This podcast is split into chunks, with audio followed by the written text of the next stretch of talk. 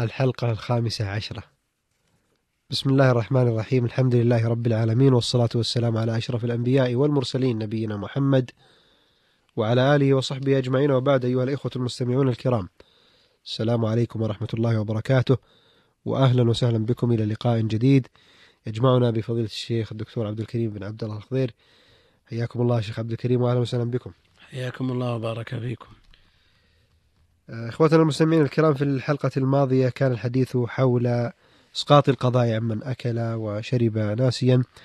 وفي هذا اللقاء آه، آه، سنتحدث عما ذكره ابن القيم رحمة الله تعالى عنه عن المفطرات حيث ذكر آه، جملة منها مجمعا عليها ومفطرات أخرى مختلف فيها. ولو بدأنا في هذه الحلقة فضيلة الشيخ وتعرضتم للمفطرات التي هي محل إجماع.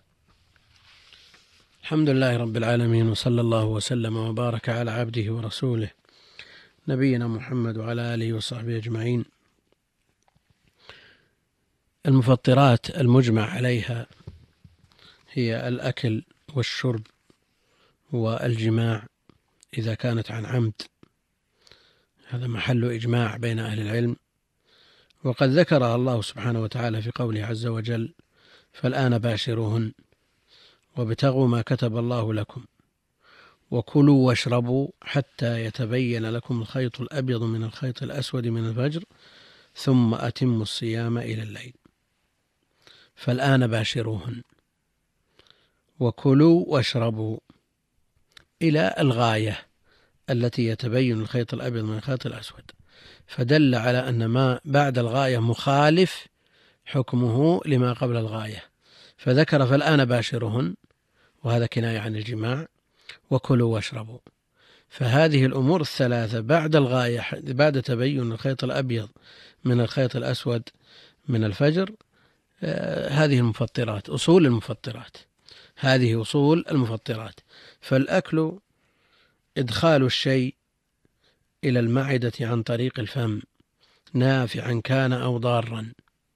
والشرب إدخال السائل إلى المعدة عن طريق الفم نافعا كان أو ضارا. هذا هو الأصل في الأكل والشرب وألحق العلماء بالفم كل منفذ إلى المعدة كالأنف مثلا بدليل قول النبي عليه الصلاة والسلام للقيط بن صبرة وبالغ في الاستنشاق إلا أن تكون صائما. وهذا يدل على أن الصائم لا يبالغ في الاستنشاق لأن المبالغة في الاستنشاق سبب لوصول الماء إلى المعدة واستثناء الصائم يدل على أن الأنف منفذ.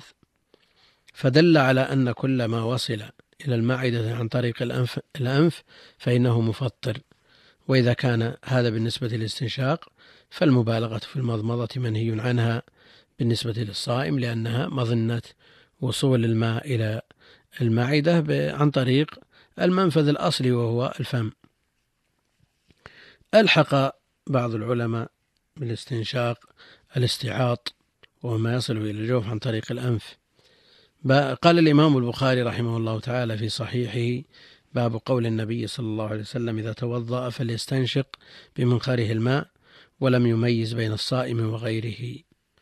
باب باب قول النبي صلى الله عليه وسلم إذا توضأ فليستنشق بمنخره الماء ولم يميز بين الصائم وغيره. وقال الحسن لا بأس بالصعوط للصائم إن لم يصل إلى حلقه ويكتحل. ولعل مراد الحسن أن لا يبالغ في الاستعاط لأنه قيد الجواز بعدم وصوله إلى حلقه يعني كالاستنشاق. ويدخل في كلامه استعاط ما لا جرم له بل مجرد رائحة. فإن هذا لا بأس به. آه، ينبغي التنبيه أيضا إلى مسألة السواك. السواك مشروع متفق على سنيته لنصوص كثيرة.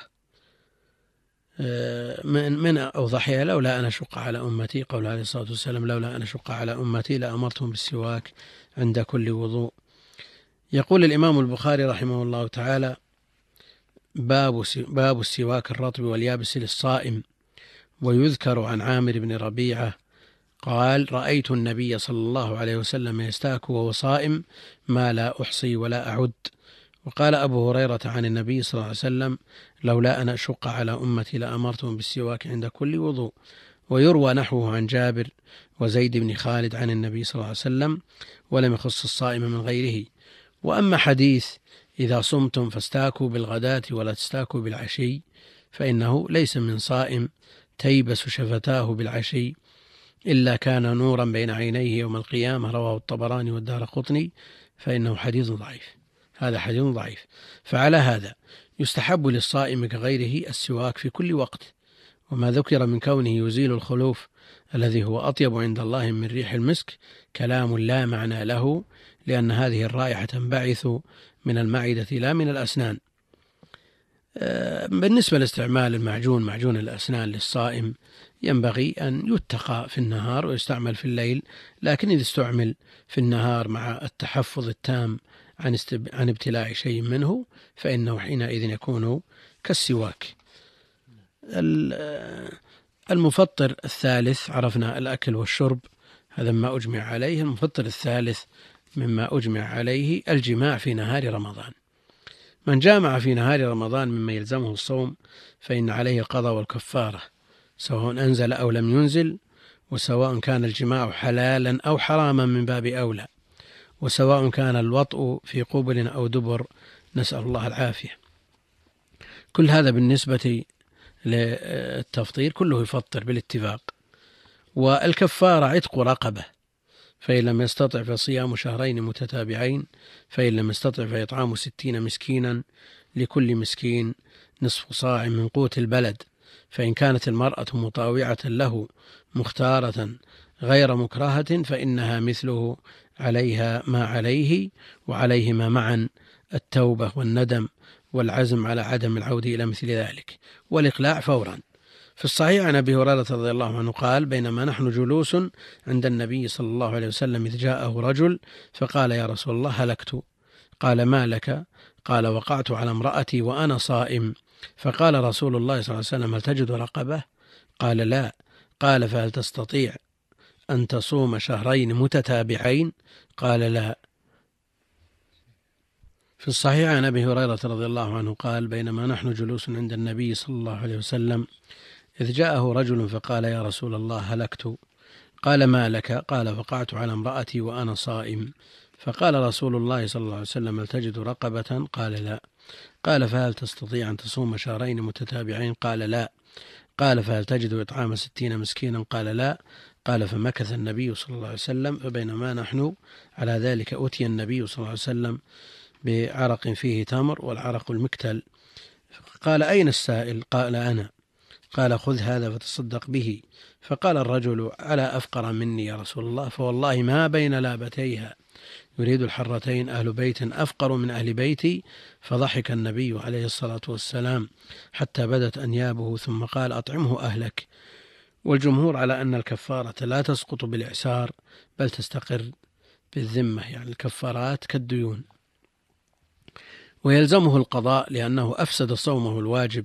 قال ابن حجر وقد ورد الأمر بالقضاء في هذا الحديث من طرق يعرف بمجموعها أن له أصلا. والكفارة احتراما للزمن. وبناء على ذلك لو كان هذا في قضاء رمضان فالقضاء واجب فعليه القضاء لهذا اليوم الذي جامع فيه وليس عليه كفارة لأنه ليس في شهر رمضان. والكفارة إنما شرعت من أجل احترام رمضان. لكن لو كان الرجل معذورا بجهل أو نسيان أو إكراه وكذلك المرأة ففي وجوب الكفارة والقضاء, والقضاء خلاف بين العلماء. لا شك أن الأحوط القضاء دون إيجاب الكفارة. وقد يقال إن الرجل كان جاهلا وألزم بالكفارة. الرجل كان جاهلا. نعم الأعرابي. فالجواب أن هناك فرقا بين جهل الحكم وبين الجهل بما يترتب على الحكم.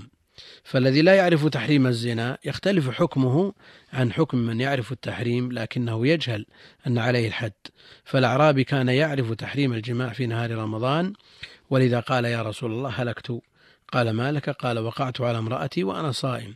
فقال الرسول صلى الله عليه وسلم هل تجد رقبة؟ الحديث على أن إكراه الرجل على الجماع مسألة مختلف فيها بين العلماء. كثير من العلم يرى أن الرجل لا يمكن أن يكره على الجماع لأنه إذا أكره لا ينتشر بخلاف المرأة.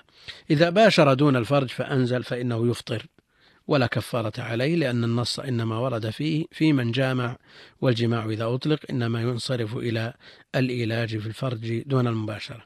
على أن المباشرة محرمة محرم عن عمد محرم وإن لم تجب فيها الكفارة يجب فيها القضاء ويأتيها ويأتي فيها الإجماع على تحريم الإفطار في نهار رمضان عمدا كالأكل والشرب. إذا استمنى أي طلب خروج المني بأي وسيلة كان سواء كان ذلك بيده أو ما أشبه ذلك أفطر عند جمهور العلماء إذا خرج منه المني خلافا للظاهرية. فإنه لا يفطر عندهم وقد ثبت في الحديث الصحيح أن الله سبحانه وتعالى قال في الصائم يدع طعامه وشرابه وشهوته من أجلي والاستمناء شهوة. وخروج المني شهوة وحرام في رمضان وغير رمضان. وأما إذا فعل ذلك أما إذا فعل ذلك ولم ينزل فإنه لا يفطر. وإن أمذى أي خرج منه مذي وهو ماء رقيق يحصل عقيب النظر والملاعبة ونحوها فالصحيح أنه لا يفسد صومه بل صومه صحيح لأنه لا شهوة فيه وهذا اختيار شيخ الإسلام ابن تيمية رحمه الله. إذا كرر النظر فأنزل فسد صومه فعلى الصائم وغيره لكن الصائم أمره أشد أن يغض بصره عن النساء. لقوله تعالى قل للمؤمنين يغضوا من أبصارهم ويحفظوا فروجهم. لأن, لأن إطلاق النظر من وسائل الوقوع في الفاحشة فالواجب غض البصر مع الحذر من مع الحذر من أسباب الفتنة لكن لا يبطل صومه إذا لم يخرج منه مني أما من أمنى فإنه يبطل صومه وعليه القضاء إن كان واجبا. وليحذر الصائم أشد, أشد الحذر مما حرم الله عليه من مشاهدة الأفلام الخليعة التي يظهر فيها ما حرم الله من الصور المحرمة العارية وشبه العارية وهذا محرم على الصائم وغيره في رمضان وفي سائر العام لكن في الصيام رمضان الأمر أشد. أحسن الله إليكم فضيلة الشيخ ونفع بما قلتم أنه سميع مجيب. أيها الإخوة المستمعون الكرام بهذا نصل إلى ختام هذه الحلقة. نتقدم في ختامها بالشكر الجزيل لفضيلة الشيخ الدكتور عبد الكريم بن عبد الله الخضير وفقه الله. نلقاكم بإذن الله تعالى في حلقة مقبلة. والسلام عليكم ورحمة الله وبركاته.